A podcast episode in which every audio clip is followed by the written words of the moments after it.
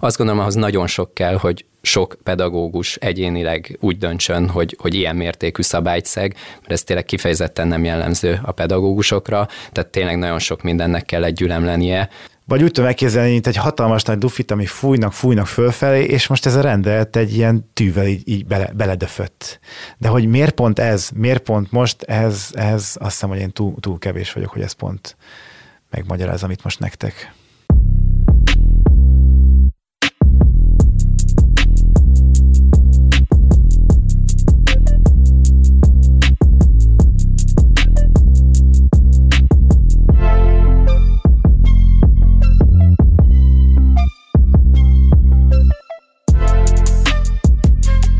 Példátlan dolog zajlik az országban, tanárok százai tagadják meg a munkát polgári engedetlenségből, így tiltakozva a kormány szerintük alaptörvénysértő rendelete ellen. A rendelet ugyanis, mondják a tanárok, lényegében ellehetetlenítette, hogy sztrájkkal gyakoroljanak nyomást a munkaadójukra, magasabb béreket és jobb munkakörülményeket követelve.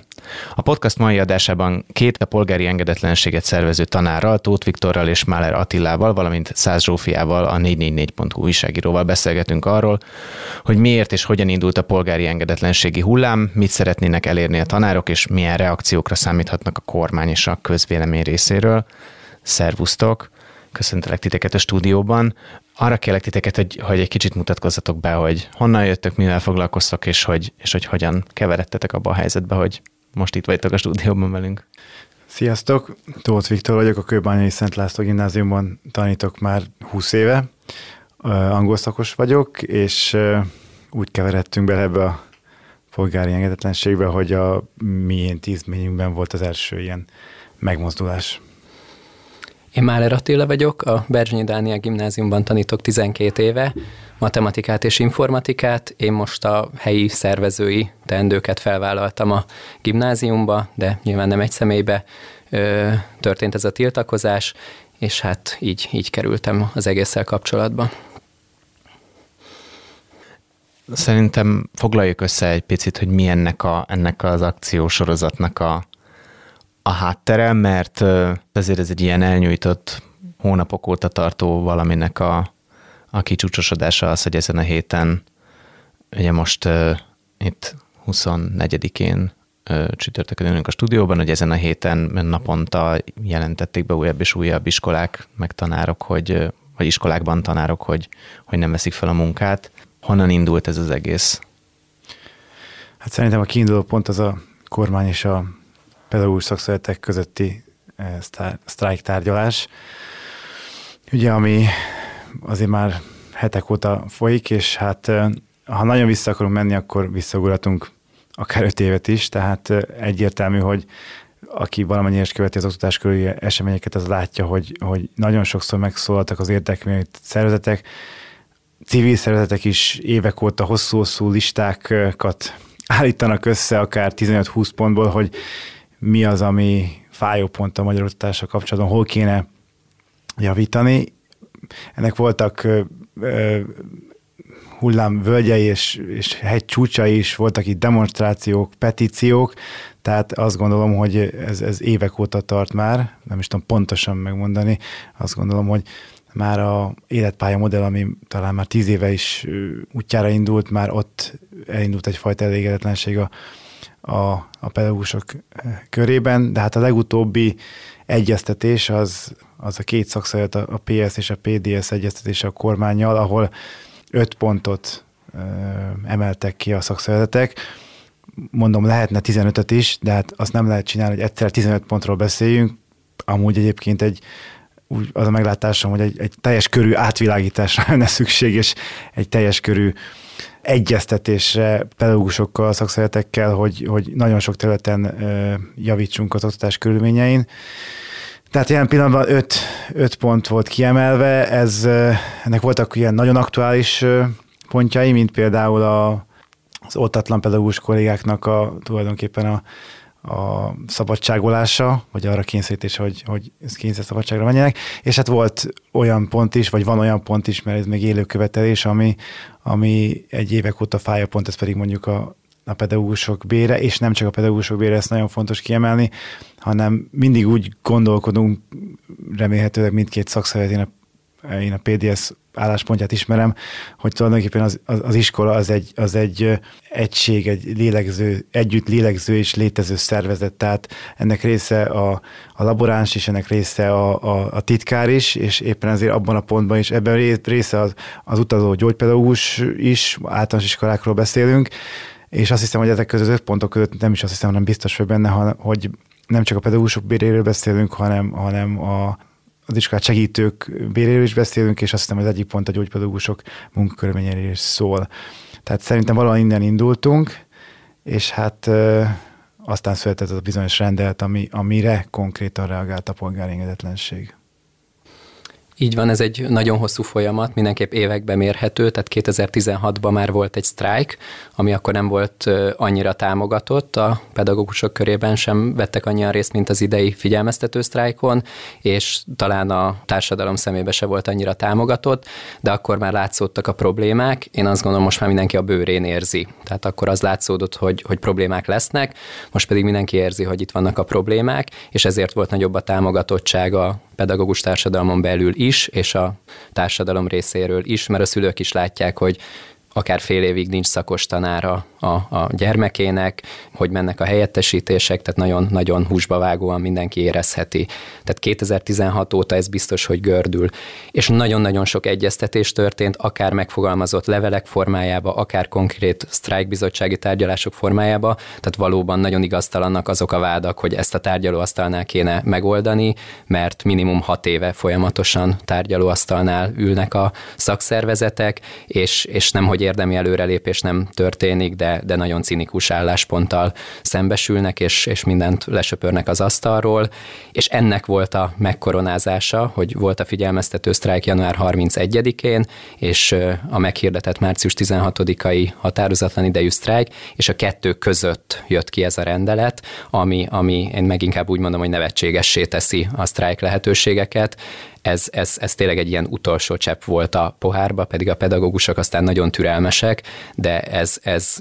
minden határon túlment, és erre született ez a reakció. Azt gondolom, ahhoz nagyon sok kell, hogy sok pedagógus egyénileg úgy döntsön, hogy, hogy ilyen mértékű szabályt szeg, mert ez tényleg kifejezetten nem jellemző a pedagógusokra, tehát tényleg nagyon sok mindennek kell egy gyülemlenie, hogy ez ilyen tömegeket öltsön. Azt hiszem, ott tartunk, hogy hetvenöt iskola, és több mint ezerhatszáz tanár a tegnapi összesítések után, és akkor a mai, mai adatok még ebbe benne sincsenek.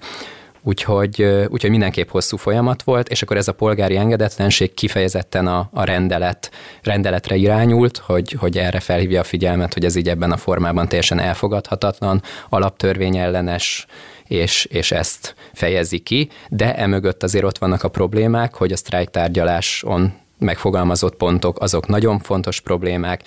és ami nekem még egyébként kifejezetten fáj, hogy ezekről most nem is beszélgetünk, mert arról beszélgetünk, hogy mit mond ez a rendelet, mikor tárgyalnak a szakszervezetek, egy nappal előbb adták be, vagy később adták be a papírt, jogszerű volt, nem volt jogszerű, holott a problémák mindenképp megvannak, és ezek nagyon nagy problémák. Az említett pedagógus fizetésen kívül és a többiek fizetésén kívül a túlterheltség is, és itt is gondolok diákokra is, és tanárokra is, a tankönyvválasztásra is, tehát hogy rengeteg probléma van, amiről így meg csak nem is beszélünk, mert még a sztrájk alatt se a problémákról beszélünk, hanem a jogi hercehurcáról, és, és még erre tett rá egy lapáttal ez a rendelet, ami, ami tényleg ezt váltotta ki, hogy ilyen radikális lépések születtek. Picit össze tudjátok foglalni, hogy, hogy mi van ebben a rendeletben, és, és mi, mi ezzel a probléma? Hát azt gondolom, hogy a legfájóbb pont ebben a rendeletben, hogy úgy várja el, hogy a pedagógus sztrájkoljon, hogy közben elvégzi a munkáját. Tehát én azt gondolom, hogy a sztrájknak az lenne a lényege, ezt kollégám fogalmaztam, hogy, hogy bármilyen is csúnyán hangzik, hogy fájjon. Fájjon az állampolgárnak, mert rajtuk keresztül tudjuk kifejezni a kormány felé, hogy elégedetlenek vagyunk, és így tudunk nyomást gyakorolni. Most a rendeletnek több pontja is van, de a legfájóbb része az, hogy, hogy a járványveszélyre utal. És a járványveszélyre utalva előírja, hogy például nem lehet, nem lehet csoportokat összevonni. Ez azt jelenti, hogy akkor értelemszerűen ahány kijelölt csoport van, nevezzük osztálynak, vagy éppen bontott óra, ott annyi pedagógusnak jelen kell lenni. Na most ez azt jelenti, hogy szinte nem azt mondom mindenkinek, de hát nagyon nagy létszám ott kell lenni. A másik pedig az, hogy nem csak ott kell lenni és felügyelni kell, hanem konkrétan tanítani is kell. Tehát a rendet konkrétan kimondja, hogy középiskolában a végzős diákoknak az érettségi tárgyaikat meg kell tartani, és a többiekét is, azt nem tudom, emlékszem pontosan, hogy általánosiskolában vagy középiskolában, de hogy az ötven százalék, a minimum ötven százalékot meg kell, meg kell tartani. Tehát, hogy ha most belegondolunk, hogy tulajdonképpen, hogy Isten igazából mi a sztrájk fogalma, akkor ez lehet, hogy bántóan hangzik ez a szó, de hát nevetséges az, hogy azt mondjuk, hogy az a sztrájk, hogy egyébként bemész dolgozni. Kollégák szoktam mondani, hogy egyébként, hogy bemegyek, dolgozok majdnem ugyanannyit, és egyébként, mivel sztrájkolok, még le is vonják a fizetésemből. Tehát ez végképp nevetségessé teszi a dolgot, csak nem szeretném mindig a pénz irányába terelni a dolgot, hiszen nem erről beszélünk, az, az anyagi rész az a, a huszas listában mondjuk az egy, egy vagy kettő. És én azt gondolom, hogy számomra, mint állampolgárnak az is egy fájó pont volt, nem is mond pedagógusnak, hanem mint munkavállalónak, inkább mint állampolgárnak, hogy, és ez is a cinikus része a dolognak, hogy mindezt a járvány veszélyre hivatkozva. Ugye a, a kormánynak most van egy lehetősége, van egy olyan hatalma, hogy, hogy a járvány veszélyre hivatkozva bizonyos rendeleteket hozhat a parlament helyett. Na most ezzel szerintem tulajdonképpen szembesülünk azzal, hogy amikor egy kormány visszaél a hatalmával. A visszaél a hatalmával politikai érdekből. Egyértelmű, hogy arról van szó, kicsit vissza kell ugranom.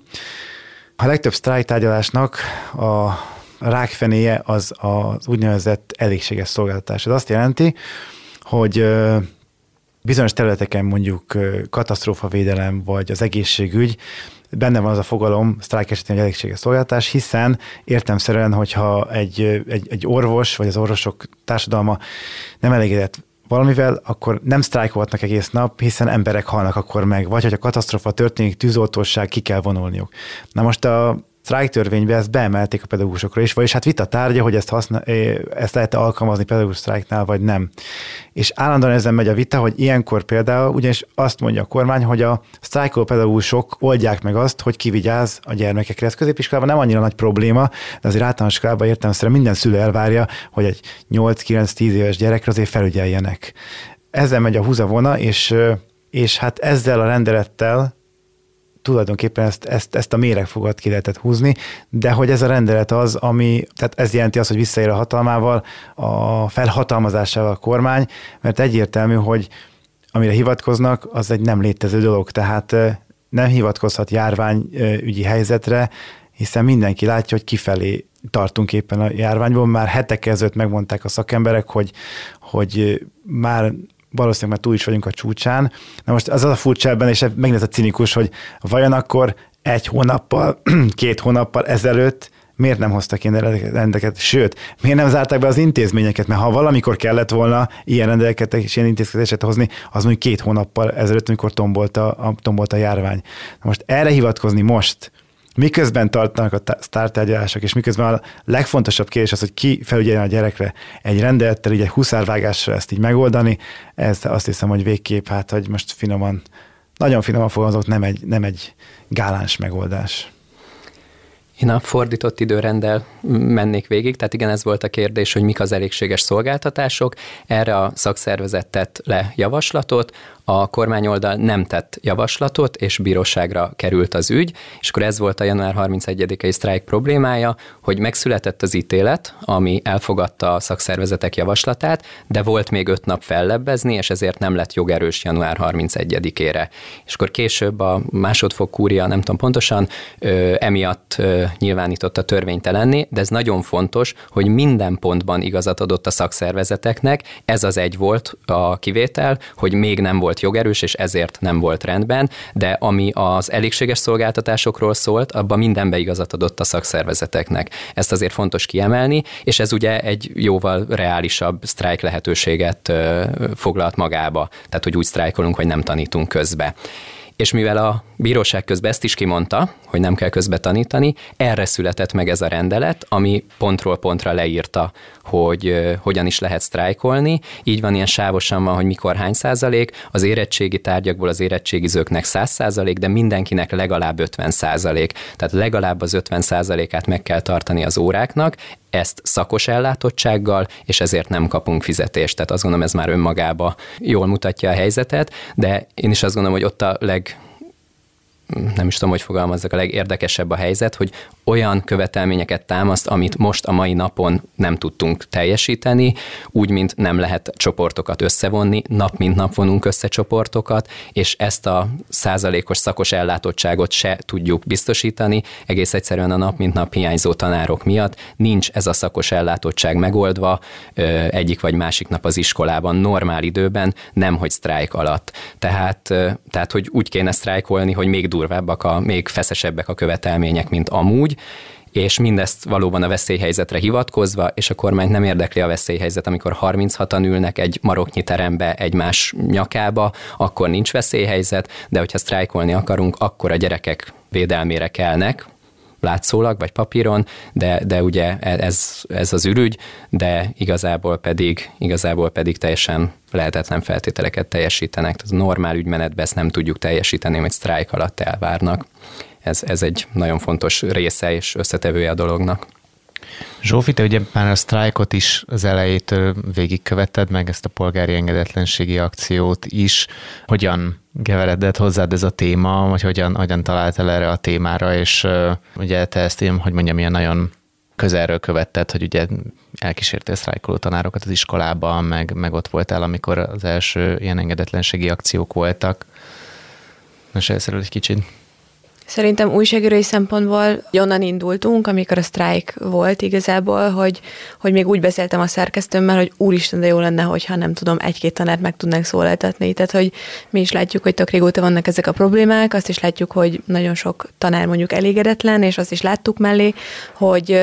nem mernek erről, vagy nagyon kevesen mernek erről így nyilvánosan megszólalni, mert félnek a retorzióktól.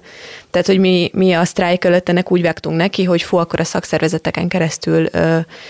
felveszem velük a kapcsolatot, hát ha nem tudom, egy-két olyan tanárhoz tudnak nekem kontaktot adni, akik bevállalják azt, hogy így kamerán követhessük őket aznap, és ezeknek a tanároknak az egyik lett kvázi random a Viktor, ami nekem abból a szempontból szerencsés volt, hogy, hogy a polgári engedetlenségi akció is először az ő iskolájukban történt, és azért én arról igazából azért tudtam ennyire hamar, és azért voltam ott már aznap, mert a Viktor azt jelezte nekünk. Elmesélt, hogy hogy indult nálatok ez az egész, hogy mi volt ez a folyamat, aminek a vége az volt, hogy jó, akkor, akkor ti ez az eszközhöz fogtok nyúlni, és mit lehet arról tudni, hogy aztán ez hogyan vált lényegében egy ilyen országos, hát mozgalomban most már mondhatjuk. Egy picit visszautalva csak Zsófira, hogy egyébként Törlei Kata is képben van, elég tulajdonképpen vele együtt kezdtünk erről a polgári engedetlenségről beszélgetni, és hogy hogy teljesen véletlen, éppen Katának is említettem valamelyik nap, hogy ha nem történik meg a figyelmeztető sztrájk alatt készült videóinterjú, akkor tulajdonképpen mi hárma így, így, így Kata, meg, meg Zsófi nem, nem kerülünk össze, tehát teljesen véletlenül jött ez így össze. Igen, hát pénteken kijött a rendelet, és emlékszem, este volt valamikor, és azért péntekre az ember már eléggé lekókat, tehát eléggé fáradt voltam, terveztem is, hogy elmegyek most már egy jót aludni, de hát akkor egyszer csak valonnan befolyt valamilyen területen, valamelyik oldalon, ahol fönn vagyok, és elolvastam, és azt gondoltam, hogy hát nem is tudom, mit gondoltam, végtelenül dühös lettem, és, és felháborodott lettem, tehát így azt éreztem, hogy igen, de, hogy ezt már több helyen mondtam, hogy kicsit önzőnek hangzik, de hogy eszembe is jutott, hogy magyar oktatás, meg hogy, meg hogy diákok, meg hogy meg kollégák, meg hogy fizetés, meg ilyesmi, csak az jut eszembe, hogy, hogy, hogy állampolgárként az jut eszembe, hogy, hogy ilyet nem, nem lehet tenni, nem tehet egy kormány, hogy ennyire, ennyire, ráadásul ennyire egyértelműen, tehát hogy itt fogalmaztunk, itt kilóg a lóláb ezzel a járványveszélyre hivatkozással, tehát hogy van egy probléma, szakszeretekkel tárgyalunk róla, és aztán egyszer csak a hátuk mögött belégdöfünk egy kést, fel vagyunk hatalmazva valamire, és visszajönünk a hatalmunkkal, és akkor hozunk egy ilyen rendeletet, mint olyan mi sem történt volna, és így elvágjuk a gordiuszi csomót. Ennyire, ennyire megint csak azt tudom mondani, hogy nem gáláns módon hihetetlen dühös lettem, aztán azt hiszem, szerintem akkor biztos, hogy megfogalmazódott bennem. Kicsit azért nem volt újdonság számomra ez a fogalom, hogy polgári engedetlenség, mert azt hiszem, hogy kétezer-tizenkilencben volt egy hasonló szituáció, hogy talán szintén akkor is egy, egy figyelmeztető sztrájkot szervezett, a, akkor éppen nem tudom, hogy ketten együtt a szakszervezet vagy külön, és az, ez egy hétfő lett volna az is, és ilyen hétfő reggel hétkor küldték körbe, hogy mégsem, mert valamilyen jogi úton, módon ezt csak keresztbe húzták. Na akkor szintén négy kollégámmal én, én beleálltam egy polgári életlenségbe. Lehet, hogy akkor csak a két órára, amennyire hirdetve volt a figyelmeztető sztrájk. Egy-két cikk született róla, de annak nem volt ilyen nagy ö, ö, hírverése, és valahogy azonnal megfogalmazott bennem, hogy akár én is megteszem, hogy aznap nem tanítok,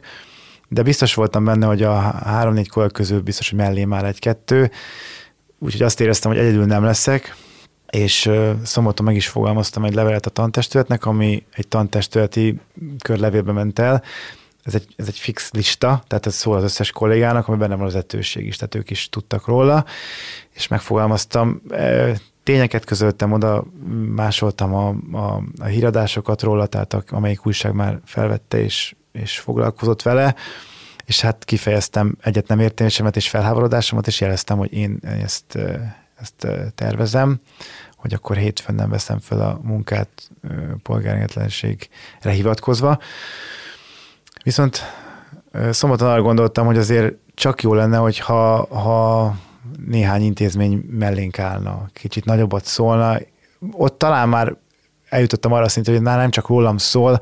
hanem hogy így a közvéleménynek, a társadalomnak is egy, egy, egy üzenet, és tényleg már akkor megfogalmazott bennem, hogy itt, itt nem is arra vagyok, van szó, hogy tanár vagyok, hanem hogy munkavállaló vagyok, és egy állampolgár vagyok, egy civil vagyok, aki, aki azt mondja, hogy a, hogy a hatalom az nem teheti ezt meg, és az a kormány, akit a, a, a választópolgárok választanak, az nem érhet vissza így a hatalmával. És hát elkezdtem gondolkodni, hogy kit lehetne fölhívni melyik iskolát, és azért mi az elmúlt években, hogy itt már fogalmaztunk, itt évek során több petíció született, meg több aláírásgyűjtés, meg több esemény volt, és azért nagyjából ráláttok arra, hogy kik azok az intézmények, akik ilyenkor bátrabban vagy határozottabban beleállnak, és a ez is nagyon érdekes, hogy a Katával, ha egy héttel ezelőtt nem történik az a közös videóanyag, akkor nem őt hívom föl, ugyanis én Katával nem, én ismerem Katát jó ideje, mert, mert amikor voltak megmozdulások, akkor azért szervezgettünk, de szerintem az körülbelül kétezer-tizennégy környéken volt. De vagy eszembe jutott Kata, hogy együtt voltunk az, abban a videóban egy héttel ezelőtt, és azt kérdeztem tőle, hogy szombaton, hogy szerinted... Elmondtam, hogy hogy éreztem magam pénteken, hogy írtam a tantestületnek, és hogy szerinted a ti intézményetek, iskolátok is belállna néhány fővel. És azt mondta, hogy hát, hogy szombat van, hát ugye hétvégén nem nagyon olvassák a kollégák az e-mailt, meg ilyesmi, hétfőre nem, de legyen kedd. És a, mondom, az alapgondolatom az volt, csak Kata volt az első, akit felhívtam, hogy na, még körbe telefonálunk egy-két intézményt, és akkor leszünk mondjuk négyen vagy öten, és akkor eszembe se jutott, hogy ebből valami hosszú távú gördül, csak hogy azt, azt éreztem, hogy valamit mutatni kell kifelé a közvéleménynek, a, a, az állampolgároknak, meg talán üzenni a kollégáinknak, de az a szint meg sem volt bennem, hogy, hogy akkor ebből legyen valami nagy közös ö, pedagógus megmozdulás. És a Kata mondta, hogy hát a hétfő az nem fog menni, de talán a kedd. És fogalmam sincsen, valamelyiknek a fejéből kipattant, hogy jó, akkor legyen úgy, mert azt, azt éreztem, hogy mindenféleképpen cél lenne az, hogy felhívni a figyelmet erre, és nem is talán nyomásgyakorlás szempontjával, hanem az állampolgároknak, a munkavállalóknak, a magyar embereknek felhívni a figyelmét, hogy itt azért egy súlyos jogtiprás történik, és akkor azt mondta, hogy jó, akkor ő beáll kedden, és akkor ebből lehet egy ilyen gördülő dolog. Idejük adtunk ki, és aztán jött a... Még Tolnár József az, akire gondoltam, hogy az ő iskolája még hasonló ö, harcos, és talán őt, őt is felhívtam vasárnap, és ő is azt mondta, vagy szombaton, és azt mondta, hogy á, nem, Viktor, az, hogy hétfőre így összehozok, az lehetetlen. És, ö, és akkor egyszer csak hétfőket szerda, és utána már szinte nem is kellett ezzel foglalkozni, hogy egyszerűen elindult az a kicsi hógulyó, hogy szoktak ezzel példározni. Úgyhogy így, így, így indult a a dolog. Én is péntek este olvastam a rendeletet frissibe, és, és nagyon dühös lettem én is, tehát az egész péntek estére rátelepedett, mert, mert annyi indulatot szült bennem. Én egy picit rosszabb voltam ennél, mert én a ö, kilátástalanságot éreztem, hogy már megint nem tudok csinálni semmit. Ez, ez most megint kijött, megint bólogatunk rá, megint megyünk tovább, és, és nyelünk, nyelünk, nyelünk.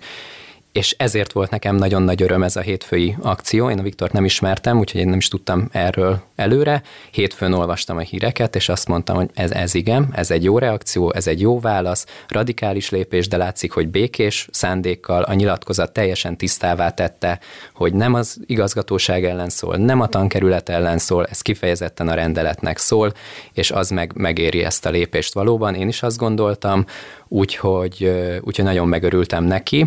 Ez nekem magamtól nem jutott eszembe, bevallom, de nagyon megörültem neki, hogy, hogy ez így lett, és, és akkor még a hétfő is ebbe telt, de aztán amikor kedden jött a második iskola, akkor, akkor tényleg, akkor ebbe érdemes beleállni, és akkor mi a Berzsenyiben kedden kezdtük el szervezni, hogy, hogy tényleg ezt ki kell fejezni, pont ezért, hogy a nyilvánossághoz eljusson ez az információ, hogy mi is történt, mert... mert nehéz kiszűrni a lényegi információt. Jött egy rendelet, pedagógusok megint elégedetlenek, ennyi, ennyi információ az kevés azért, hogy, hogy, hogy legyen világos, hogy mi történt, úgyhogy mi kedden kezdtük el szervezni, és akkor végül nálunk péntekre esett a választás. A, a szerdát túl korainak éreztük, csütörtökön meg nem volt rendes tanítás nálunk, és akkor ezért a péntekre tolódott, úgyhogy én egy kicsit az volt a félelmem, hogy ez most vagy elhal, vagy nagy erőre kap, és ezért is akartunk minél előbb, de végül is a péntekre sikeredett, de addigra már, már látszott, hogy, hogy egy-egy iskola minden nap volt szerencsére addig is, és a, erre a hétre pedig már kifejezetten sok iskola egyszerre tömbösítve, városonként, közeli iskolák összeállva, tehát kifejezetten, kifejezetten nagy létszámba tudták demonstrálni a véleményüket. Miért lehet az, hogy most ez Most ez sikeres volt, ugye említetted, Viktor, hogy, hogy, hogy korábban is volt már ilyen, és hogy lényegében még média figyelmet sem nagyon kapott, de hogy, hogy, hogy mondjam, nem kapott lángra ez a dolog, most pedig, ahogy ugye mondtátok is, már egy ilyen, egy olyan országos akcióvá vált. Nehéz erre válaszolni. Nem tudom, az első, aki ezt a kérdést felteszi. Az egyik válasz csak az lehet, hogy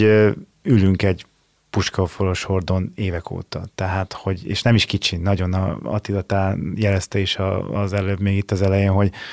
hiába történnek egyeztetések, meg ilyen petíciók, nem, hogy jobb, de csak, csak, csak, csak nehezebb és rosszabb a helyzet. Tehát így nem tudom, hogy ilyen képpel kéne ábrázolni, akkor így egy embert látok, aki ül egy ilyen hordon, ami nő, tehát valamiért tud nőni. Tehát ez egy tárgy, de mégis. Tehát nő, és nő, és dagad, és így látszik a hordon, hogy feszül, feszülnek rajta az abroncsok. Valami kellett hozzá. Így, így egy picit visszautalva, aztán még válaszol kérdésedre itt a kezdetekre, hogy mondtam, hogy ilyen önzőn hangzik, de hogy mi annyira nem voltunk professzionálisak, hogy ez a nyilatkozat is másodnap jelent meg, tehát Törlei Katályék a költsége volt annyira, eszénél fogalmazzak úgy, hogy,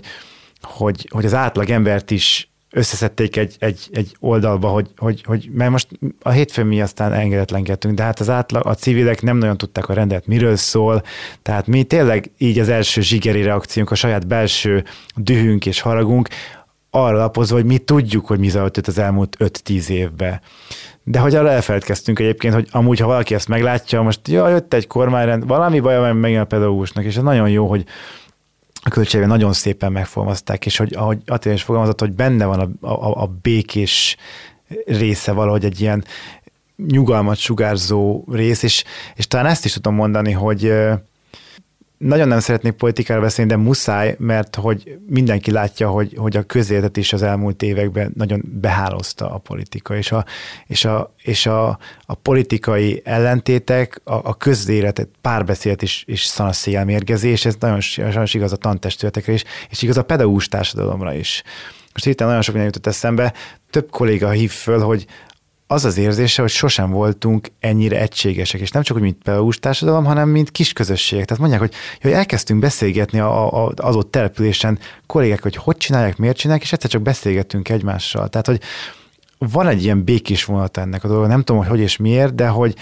egyelőre még sikerült ezeket a, a politikai felhangokat kizárni belőle, mert természetesen nem is akarunk beletenni, hiszen, hiszen én valahogy úgy kéne elképzelni, hogy én ott állok, mint egy ilyen csupasz ember, egy individum, egy állampolgár, és úgy reagálok erre. Az egy dolog, hogy mi egy munkahelyhez tartozunk, és ha egy munkahelyhez tartozunk, közösek a problémáink, és akkor együtt ki is állunk ezért a, a dologért. Meg hát, hogy helyi szinten is, meg hát az országban is közös a munkahelyünk, és közös az, az érdekünk.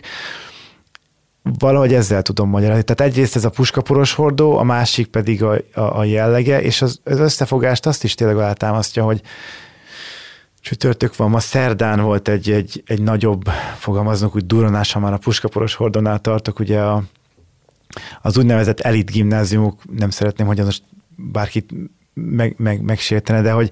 rájuk se volt jellemző, hogy, hogy ennyire, ennyire harsány és markásan kiálltak a, a pedagógusokat érintő problémákért. Tényleg nem akarok senkit megbárni, biztos, hogy helyi szinten történtek mindig kezdeményezések, hozzászólások. Ez egy nem volt jellemzőjük, jellemző, jellemző rájuk, és nagyon szépen kiálltak tegnap összefogva együtt. Nagyon nagyot szólt a dolog, pont, pont, pont ezt az egységet alátámasztva. Hallunk már egyházi intézményekről is, és, és megint aki rálát erre a politikai szempontból, az, ez megint nem volt jellemző, hogy egyházi intézmények is hozzácsatlakoznak ehhez a, ehhez a, a kezdeményezéshez. Tehát azt érzem, hogy egyrészt volt most egy szikra, amit teljesen véletlenül mi, mi kezdtünk el, mi, mi reagáltunk rá így. Ez akkor, akinek köszönhető tulajdonképpen a kormány, mert hozott egy olyan rendeletet, ami, igen, hozott egy olyan rendeletet, ami, ami abszolút, abszolút, vagy úgy tudom elképzelni, mint egy hatalmas nagy dufit, ami fújnak, fújnak fölfelé, és most ez a rendelet egy ilyen tűvel így, így bele, beledöfött. De hogy miért pont ez, miért pont most, ehhez, ehhez azt hiszem, hogy én túl, túl kevés vagyok, hogy ez pont megmagyaráz, amit most nektek. Szerintem is fő összetevő, hogy, hogy nagyon sokáig gyülem lett ez már mindenkiben, tehát ez... ez ez nem egy új keletű dolog, hanem, hanem évek alatt gyűlt, gyűlt, gyűlt, és tényleg azt kell látni, hogy most már a pedagógusok szerintem egy érezhető része, én biztos, ilyen végső elkeseredésben vagyunk, hogy most még valami vagy változik, vagy, vagy az utolsó kapcsolja le a villany. Tehát, hogy én nagyjából már ezt az állapotot látom, mert, mert nagyon nehéz kitartani. Például most, amikor engedetlenkedtünk, beszélgettünk egymással olyan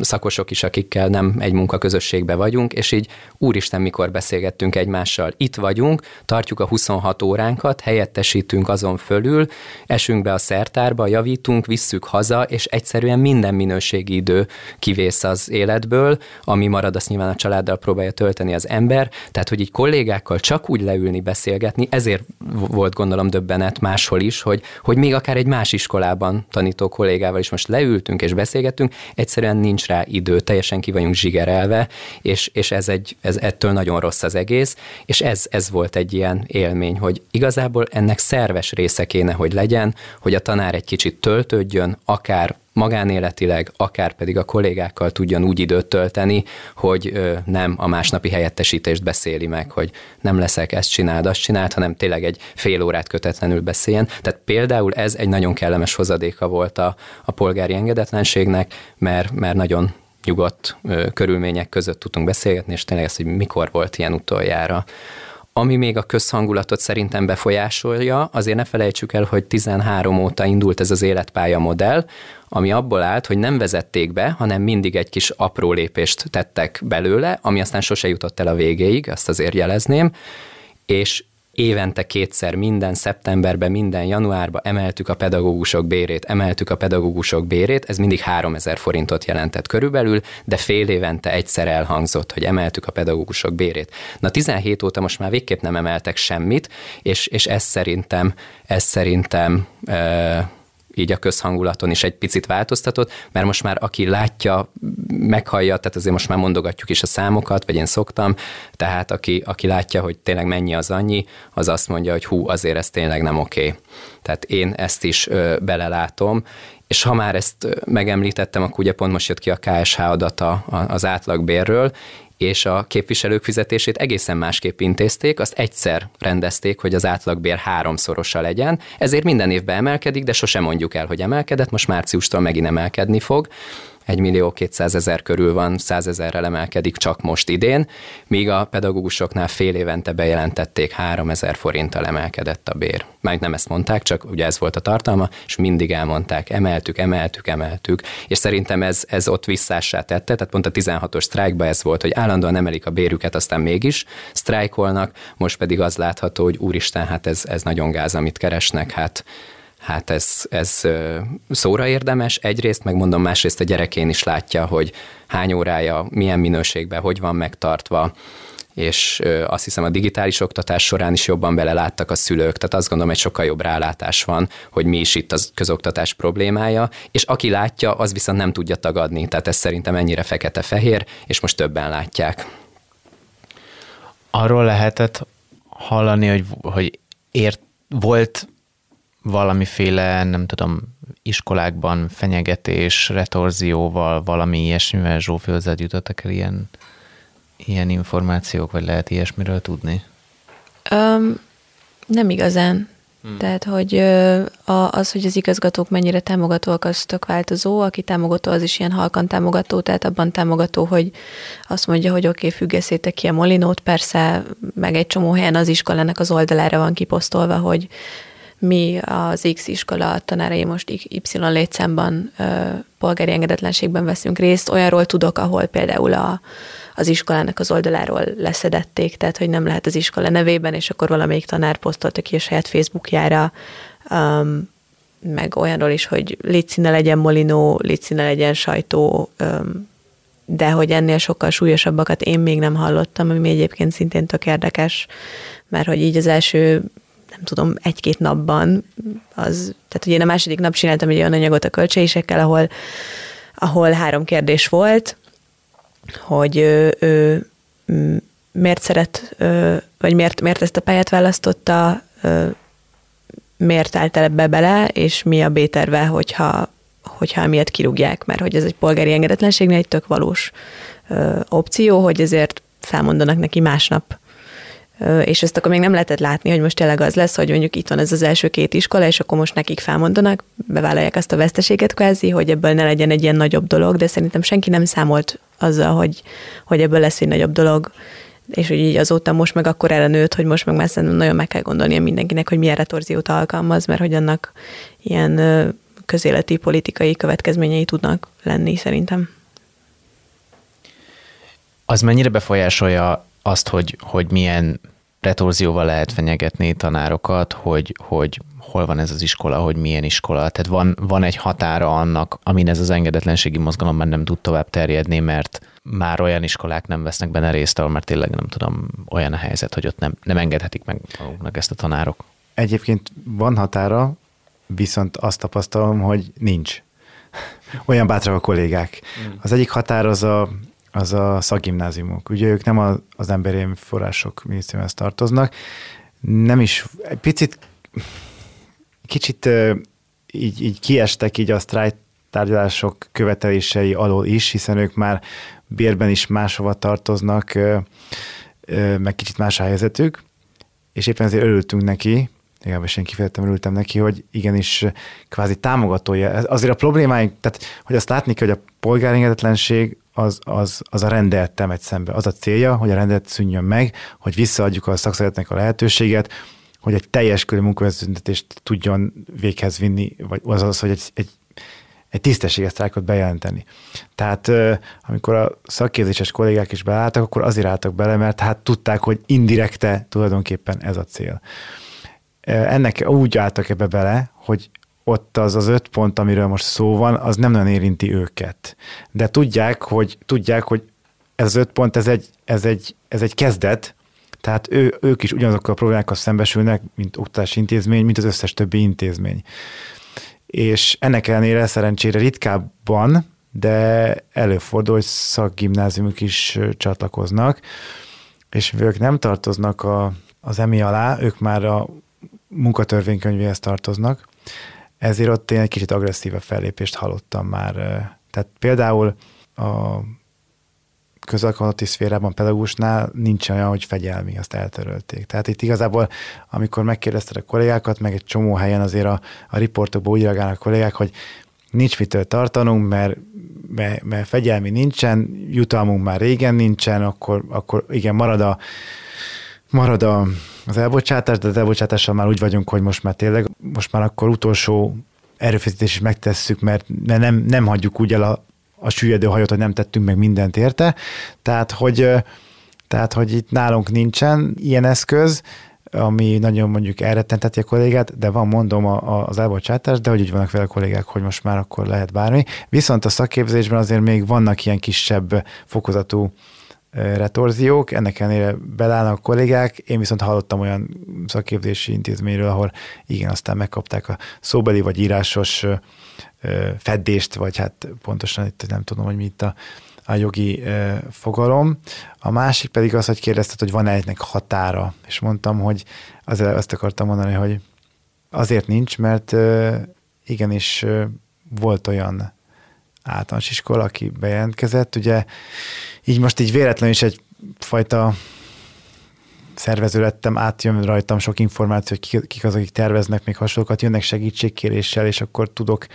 tudok róla, hogy ők tervezik, és van olyan vidéki kis település általános iskola, hogy bizony, és megint be kell hoznom a politikát, hogy bizony elég nagy nyomás alatt vannak, voltak is, volt olyan történet, ahol már régebb óta is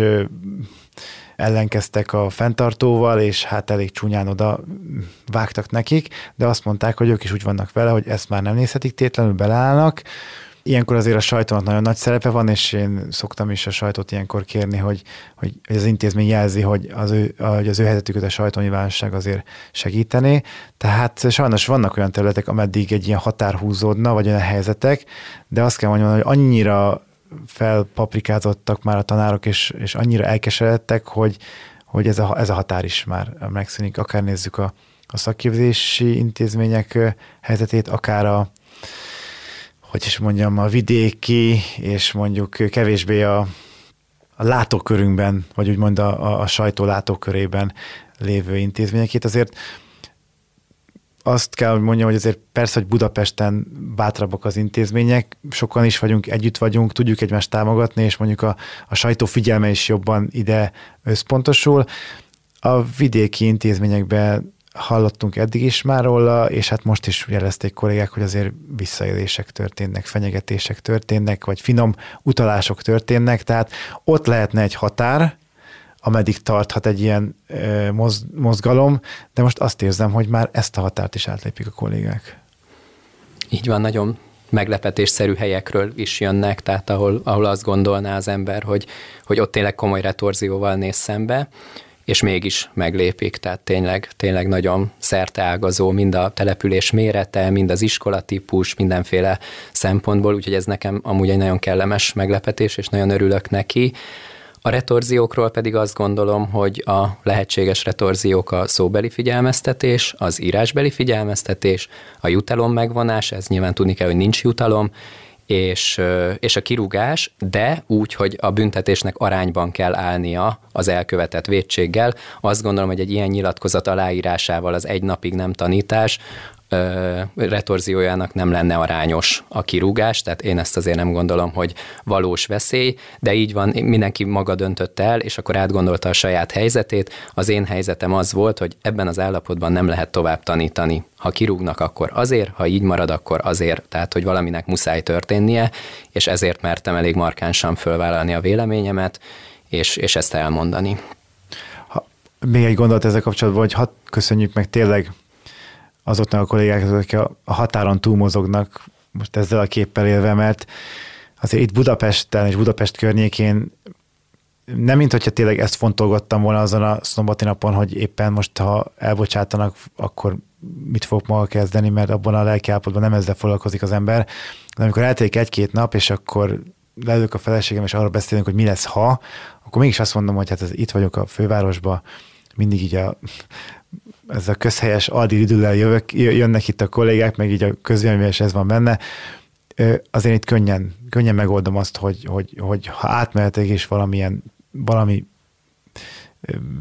pénzszerzési lehetőséget találjak. Most ez vidéken, egy kis településen, ahol mondjuk húsz-harminc kilométerre van a következő nagyváros, és egyébként meg úgy nagyon nagy munkalehetőség nincsen, ez, ez megint egy hihetetlen dolog, és tényleg köszönet a, a, azoknak a kollégáknak, akik, akik ilyen helyekről is, az ország ezen részről is bevállalták, mert ők még nagyobb rizikót vállaltak be ezzel. Igen, akartam is erről kérdezni, hogy, hogy, hogy ez mennyire... Mennyire reális fenyegetés ez a, mennyire, mennyire reális ez az ütőkártya a tanárok kezében, hogy hát, hogy rúgjatok ki, vagy hogy ha nem, ha nem, vagy hogyha nem teljesítitek, amit így, amit így kérek, akkor így elmegyek sokkal több pénzért máshova, mert hogy egy kicsit azt gondolná az ember, hogy ez egy olyan, ugye már beszéltünk a tanárhiányról, hogy, hogy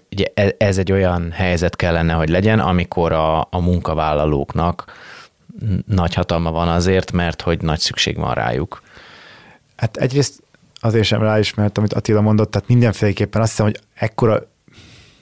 azt hiszem, hogy hatalmas nagy felháborodás lenne, hogyha nincs meg az aránya a vétséggel és a, és a, a retorzióval. Másrészt pedig megkaptuk ezt, én pont egy tegnapi cikkben olvastam azt a kritikát, hogy könnyen polgári engedetlenkedünk, hiszen, hiszen ez egy, ez egy hiányszakma most. Tehát, hogy, hogy hihetetlen nagy bajban lenne a kormány, és, a, és sajnos a magyar oktatás, nem mint hogyha most nem lenne nagy bajba, így a tanárhiány érintve, de hogy mert megoldja a fizika tanára a, a töri órát is legalább felügyelet szintjén, de ha itt elbocsátások lennének, akkor konkrétan nem lenne megoldva a gyermek felügyelet. Tehát én is azt gondolom, hogy, hogy nagyon kicsi az esélye ennek. Arra nem beszélve arról, hogy ha most ilyen állapotban, ilyen, hogy is mondjam, feltüzelt állapotban a pedagógus társadalom, akkor azt hiszem, hogy beláthatatlan folyamat indulna és reakció lenne, hogyha itt bárkit elbocsátanának. De hogy természetesen én azt gondolom, hogy nem, nem ettől bátor az ember, hogy azt mondja, hogy én most bármit megcsináltok, mert úgyse fognak kirúgni. Tehát ez nem, nem minden indult. Válaszolva a kérdésedre, igen, elég valószínűleg és kicsi az esély ennek, hogy, hogy ennek elbocsátásokra lesz a, lesz a vége. Egy kicsit tudtak mesélni arról, hogy, hogy milyen volt a kollégákról beszélni arról, hogy lesz ez az akció, milyen félelmek merültek fel, mennyire volt nehéz rábeszélni embereket, vagy megbeszélni emberekkel, hogy, hogy most akkor ez lenne, hogy szabályt szegünk közösen. Mert ugye erről voltak reakciók, hogy amikor én beszélgettem iskolákkal, akkor többen mondták, hogy, hogy, hogy igen, hogy hát ez így nekik nehéz. Tehát, hogy ők, vagy az egyik iskoláról beszéltem, most nem jut eszembe pontosan, hogy melyik budapesti gimnáziumot, mondta az a tanár, akinek a Zsófi megadta a telefonszámát, hogy hogy hát itt ilyen negyven-ötven éves anyukák vannak. Ők a polgári engedetlenkedő tanári kar, tehát nem, nem egyetemisták transzparensekkel, és hogy ez nekik igazából nagyon karakteridegen. Nem egy szokványos szerep. Igen. Én röviden tudok csak erre válaszolni, hiszen nálunk egy gyors folyamat volt. Tehát nekem nem, nem is tudtam, nem is, egyébként nem is akartam senkit győzködni, nem is tudtam senkit győzködni, és nem is volt rá időnk. Tehát szombaton kiment az a levél, Um, néhány kolléga reagált rá, valaki nem is látta, nem is olvasta hétvégén az e-mailjét. Egy pici háttérinformációt az, az azért elmondhatok, hogy az igazgató úr, mivel ez dolga is, és hát véleményt is nyilvánított, azért vasárnap este küldött egy levelet, amiben szerintem nagyon objektíven, és maradjunk ennél a szónál, hogy objektíven felhívta arra a figyelmet, hogy hogy azért ilyen kiállásnak lehetnek vesztesége is, és, és nyereségei is. Így fogalmazott, és ez be, ebben mindenki azt látott be, amit akart. Úgyhogy akkor voltunk körülbelül hatan, és hát összejöttünk egy meet beszélgetésre, mert mindenki elbizonytalanodott. Idén fog nyugdíjba menni az igazgató, és, és van már egy belső jelöltünk. És hát ha csak objektíven fogalmazok, vagy, vagy semlegesen fogalmazok, akkor sajnos az elmúlt évben annyira meg, megszűnt az intézmények meg a tantestek autonómiája, hogy, hogy bele sem szólhatnak az igazgató választásba.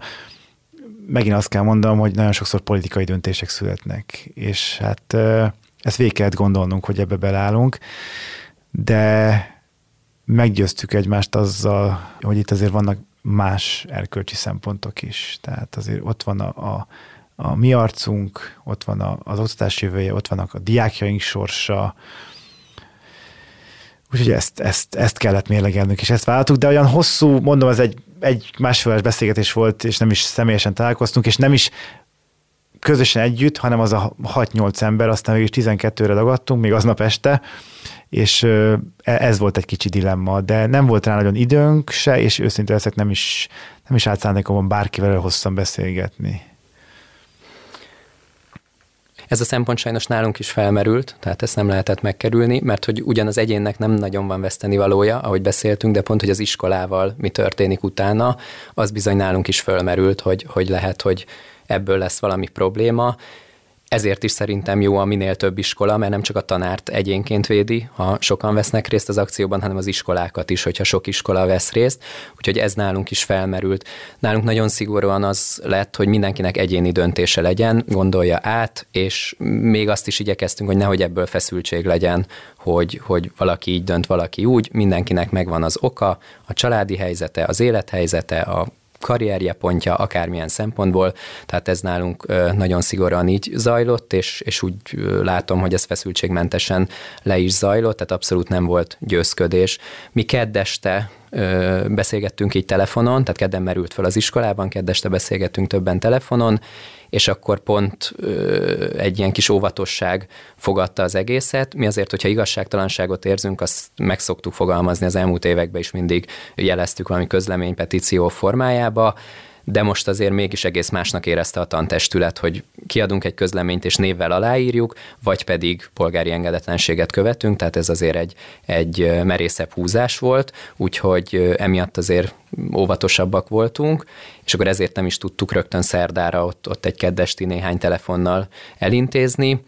úgyhogy szerdán összegyűltünk, és akkor igyekeztünk alaposabban átgondolni a, a szempontokat, és akkor mondom, ez lett, hogy végül mindenki egyéni döntésével, nem pedig tantestületi döntéssel, aki akar, tudott, csatlakozott, aki nem bármilyen okból, az pedig nem csatlakozott, úgyhogy így, így zajlott nálunk. Végül huszonheten a kb. hatvan fős tantestületből polgári engedetlenkedtek, vagy engedetlenkedtünk, de azért még tizenhatan egy támogató aláírást is adtak, azt is kiemelném, tehát hogy a problémával nagyon sokan egyetértenek, kérdés, hogy ki milyen eszközt választott. Ez lehetett olyan is, aki épp táppénzen volt, és ezért nem tudta effektíve megtagadni a munkát, de mégis szerette volna kifejezni, hogy, hogy a célokkal egyetért. Tehát, tehát azt gondolom, hogy magát a problémát azt nagyon-nagyon sok, nagyon-nagyon nagy százalékban támogatják a tanárok. Az, hogy ki milyen eszközt választ, mer bevállalni, az, az egyéni döntés kérdése, de még ezt a durvább eszközt is elég sokan fölvállalják. Zsófia, az jutott el, jutottak el infók dilemmákról, meg hogy mi volt ez a mérlegelés, ami, ami a tanárokban lezajlott, vagy a tantestületekben lezajlott? Az a baj, hogy ugye én általában azokkal a tanárokkal beszéltem, akik bele is álltak ebbe, tehát hogy én őket tudtam megkérdezni arról, hogy aki nem, az miért nem. Szóval, hogy ezt, ezt ilyen nagyon, nagyon részletesen ezt, ezt nem értem, de az, hogy ez mennyire karakteridegen tud lenni embereknek, annak ö, tök jó illusztratív példája volt, amikor a Martonvásári általános iskolánál forgattunk, ahol tényleg az van, hogy kicsi gyerekekkel foglalkozó tanítónénik, akik rettenetesen izgultak a nyilatkozat előtt, mert idegen volt nekik az is, hogy beleálljanak egy ilyen, tehát hogy törvényt szegjenek, idegen volt nekik az is, hogy, hogy nyilatkozni kell, és az, az engem így megérintett az, hogy, az, hogy valaki így elmondja, hogy nem tudom, harminc-negyven éve tanítok, mindig ezt minden elé tudtam helyezni, és most vállalok először kockázatot, mert most érzem azt, hogy elég. Szóval ez, ez, ez számomra ilyen, ilyen tök érdekes volt, meg hogy ott, ott tényleg kis településen vannak, és ez nem csak arra a helyszínre igaz, hanem, tehát hogy ez nem véletlen, hogy ez budapesti gimnáziumokból indult ez a történet, mert egy kis településen azt bevállalni, hogy még ha nem tudom, az igazgató vagy a tantestület semmilyen retorziót nem is hoz utána, de hogy ott hogy néznek rájuk akár az igazgató, akár a kollégáik, akár az, hogy most ott a szülői közösség az mennyire támogató, annak sokkal nagyobb jelentősége van, mert ott az összes gyerek abból a, a tele, arról a településről, meg a környező településekről oda jár, és vagy szerencséjük van, és támogatók mondjuk a szülők, vagy nincsen szerencséjük, és akkor utána ezt így viselik magukon, amikor elmennek a boltba, meg kimennek az utcára. Amolyan záró kérdésként szeretném megkérdezni, hogy, hogy ti hogy látjátok, hogy egyrészt mit lehet tudni arról, hogy meddig tart ez a gördülő polgári engedetlenség, meg milyen, milyen kifutása lehet, és hogy politikai, meg társadalmi értelemben szerintetek milyen, milyen hatása, vagy milyen kifutása lehet ennek, a, ennek az egész akciónak? Hát ha röviden válaszolok, akkor azt mondom, hogy nem tudom, és nem tudom. Ha kicsit kifejtem a gondolatomat, akkor jelen pillanatban azt látom, hogy, hogy, hogy említettem, hogy átmegy rajtam információ, mert sok kolléga hív, hogy hogy és mint kéne ezt. Ugye második hetében vagyunk ennek a polgári engedetlenségnek, és hát eddig fel, felfelé ment mindenféleképpen a, a, a számok felfelé mentek, tehát egyre többen jelentkeztek be. Azt hiszem, hogy azért egy idő után ez, ez le fog csendesedni. A nagy kérdés az, hogy, hogy a kormány ezt így hagyja, és hagyja, hogy általában szokta választani a technikát, hogy akkor leülni, és akkor leülepszik magától, vagy, vagy úgy érzi, hogy, hogy azért, ha ilyen nagy száma megszólított a pedagógusokat, és nem csak a pedagógusokat, mert azért azt elmondom, hogy nagyon sok helyről kapunk köszönetet, meg, meg gratulációt, meg támogatást, hogy kiállnak mellettünk, szülőktől, diákoktól. Tehát én szerintem a nagy kérdés az lesz, egy idő után értelemszerűen az intézmények el fognak fogyni. Egyik nagy kérdés az, hogy hajlandó-e a kormány reagálni, és mikor. A másik nagy kérdés az, hogy mennyire fog ez az esemény kinyitni, vagy elérni a, a társadalom egyéb rétegeit. Mert azért hallani szülői szervezkedésekről, támogatásokról, középiskolás diák önkormányzatoknak a, a szervezkedéseiről, tehát azért mondom, hogy nem tudom, mert, mert bármi lehet. Ez függ a kormány reakciójától is, és függ a, a, a civil társadalom. Én hallottam már ö, színházi közösségekről, akik, akiket megérintett, és hogy szeretnének valamilyen megmozdulást szervezni egy, ez ügyben. Ugye itt lesznek mindenféle események, mostanság, ünnepeink lesznek, választások lesznek, tehát azt gondolom, hogy közéleti dologról van szó, és civil kezdeményezésről, de hát x egyszerre kell megemlítenem, hogy azért csak becsúszunk a, a politika területére is, úgyhogy ez egy nagy sakjátszma annak, aki sakjátszmázik. Nekünk ez nem sakjátszma volt természetesen, úgyhogy eléggé kiszámíthatatlan, hogy hova fogunk kiukadni. Én is azt gondolom, hogy a véleményünket akartuk kifejezni, és ezt, ezt meg is tettük. Azt gondolom, amilyen mértéket öltött, az engem is meglepett, talán minket is meglepett, talán a kormányzatot is meglepte, úgyhogy nem tudom, nem is akarom megtippelni, hogy mi lesz a, a reakció, meg hova futhat ki. Aminek biztosan örülök, hogy, hogy ez egy elég nagy léptéket öltött már most, az látszik, és kapott egy olyan publicitást, ami, ami szerintem eljut olyan rétegekhez, aki amúgy nem foglalkozott a közoktatás problémáival, és talán, hogyha belenéz, látja, akkor, akkor egy kicsit szolidárisabb akár a tanár, akár egymással, és valóban a szülők, a jelenlegi diákok, az öreg diákok mind-mind-mind aláírásokat gyűjtenek, valamilyen formában igyekeznek kimutatni a szimpátiájukat a, az iskolával, úgyhogy, úgyhogy én azt gondolom, hogy a társadalom felé nyitás szempontjából nagyon-nagyon fontos volt az akció. I- igen, csak egy gondolat, igen, hogy teljesen értek Attilával, tehát hogyha arról beszélünk, hogy mi a hozadéka ennek az egész eseménysorozatnak, akkor egyrészt, amiről beszéltünk, hogy hogy azért az elég megtéplázott pedagógus társadalomnak adott egy tartást, én azt gondolom, egy összefogást, ahogy beszéltünk róla, hogy tényleg nagyon sok közösség azt jelezte vissza, hogy, hogy, hogy elkezdtek egymással foglalkozni, és a közös problémáról beszélgetni. Másrészt pedig talán egy picit, azt kell mondjam, hogy nagyon, nagyon mostoha a pedagógusok megítélése a társadalom szempontjából. Nem menjünk bele, ennek is nagyon sok oka van. Sokan sajnos tesznek is ezért, hogy ez így legyen. Mármint, hogy negatív legyen a kép a, a pedagógusokról. Ha azt elértük, hogy ha legközelebb lesz egy, egy olyan megmozdulás, vagy egy olyan jogi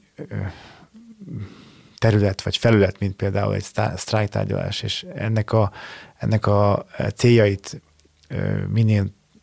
szélesebb körök, civil körök támogatják, akkor szerintem már azt mondhatjuk, hogy, hogy,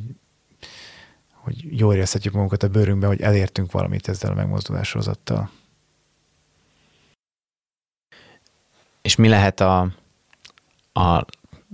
lehető legjobb, legjobb kimenet, amiről, amiről talán még, még álmodni mer valaki, aki ilyesmit szervez? Hát a, a, az alapcél. Tehát én, mint polgári engedetlenkedő, akkor nagyon szívesen is azonnal abba hagynám a polgári engedetlenkedést, hogyha visszavonnák ezt a rendeletet. Visszavonnák a rendeletet, és visszakapnák a szakszervezetek azt a jogot, hogy, hogy egy tisztességes, teljes körű munkabeszüntetést szervezzenek abban az esetben, ha nem tudnak a tárgyalóasztalnál megegyezni a kormánnyal természetesen. Tehát itt most nem arról van szó, hogy azért szeretnénk sztrájkot visszakapni, mert de jó lenne egy jó sztrájkolni. Tehát, hogy ezt a tévképet is jó lenne így a végére, vagy jó, hogy eszünkbe jutott erről egy kicsit beszélni, hogy, hogy szerintem egyik pedagógus sem azért pedagógus, mert ő, de tehát nem ez a hivatásunk, mert hogy ő nagyon szeret. Persze benne van a vérünkbe, szervezkedünk, mert erről szól az egész életünk, hogy szervezkedünk, de hogy nem ilyen szinten és nem ilyen célokkal szeretnénk szervezkedni. Én magam nagyon örülnék neki, hogyha egy kicsit megint visszatérne a, a békés és nyugodt idő, de olyan békés és nyugodt idő, amikor csak a munkánkra tudunk koncentrálni tisztességes körülmények között. És hogy ne az legyen, mert szerintem évek, talán ebbe is belefáradtak a kollégák, mert hogy évek óta arról van szó, hogy nekem van egy hivatásom, elsősorban a, a, a, a pedagógia, a, a gyerekekkel a foglalkozás, és nem tudok foglalkozni vele, mert egyszerűen egyre több pedagógust éri, ér el az, hogy oké, okay, most már nem tudok nem foglalkozni vele, beszállok, beszélünk róla, teszünk érte, de hogy mindenkinek az lenne, szerintem minden pedagógusnak az lenne a célja, hogy végül nyugodtan, nyugodt körülmények között tudja a hivatását végezni, mert még azt is el szeretném mondani, hogy jön mindig ez a szállóige, hogy mert az Aldi meg a Lidl, igen, le- lehetne oda is menni, de hogy nem mennek, miért nem mennek? Mert szeretnék ezt végezni, amit, amit, amiben jók, amiben kiteljesednek, amiben örömforrásuk van, és nem csak számukra, hanem, hanem a diák számára is. A közös munka, az együttműködés, a fejlődés, hogy lesz egy, hogy lesz egy, egy, egy, egy cserebogárból egy, egy kifejlett, felnőtt, értelmes, gondolkodó állampolgár. Igen, ezért, ezért választottuk ezt a hivatást. Nem azért, mert a, mert a bevásárlóközpontokból szeretnénk kétszer annyi pénzért a pénztárnál ülni, mondjuk. Hát én ilyen szépeket nem tudok mondani, úgyhogy szerintem ez legyen a, a zárszó. Nem, nem tudom, mi az, ami még a reálisba be lehet sorolni, de biztos, hogy nagyon boldog lennék, ha egy konstruktív érdemi tárgyalás már elindulna, és már biztos az sokakat megnyugtatna, hogy, hogy érdemi tárgyalás van, nyitottság van, az, az már sok pedagógust meg tudna nyugtatni, de, de ennek se híre, se hamva, és ez, a, ez az egyik fő forrása az elégedetlenségnek. Hát Tóth Viktor, Máler Attila és Száz Zsófi, nagyon szépen köszönöm, hogy, hogy itt voltatok és beszélgettünk erről, és uh, hallgatók, ti meg olvassátok az erről szóló és másról szóló cikkeinket, nézzétek a videóinkat, és hallgassátok a podcastjainkat, és fizessetek elő a körre. Sziasztok! Sziasztok! Sziasztok, köszönjük!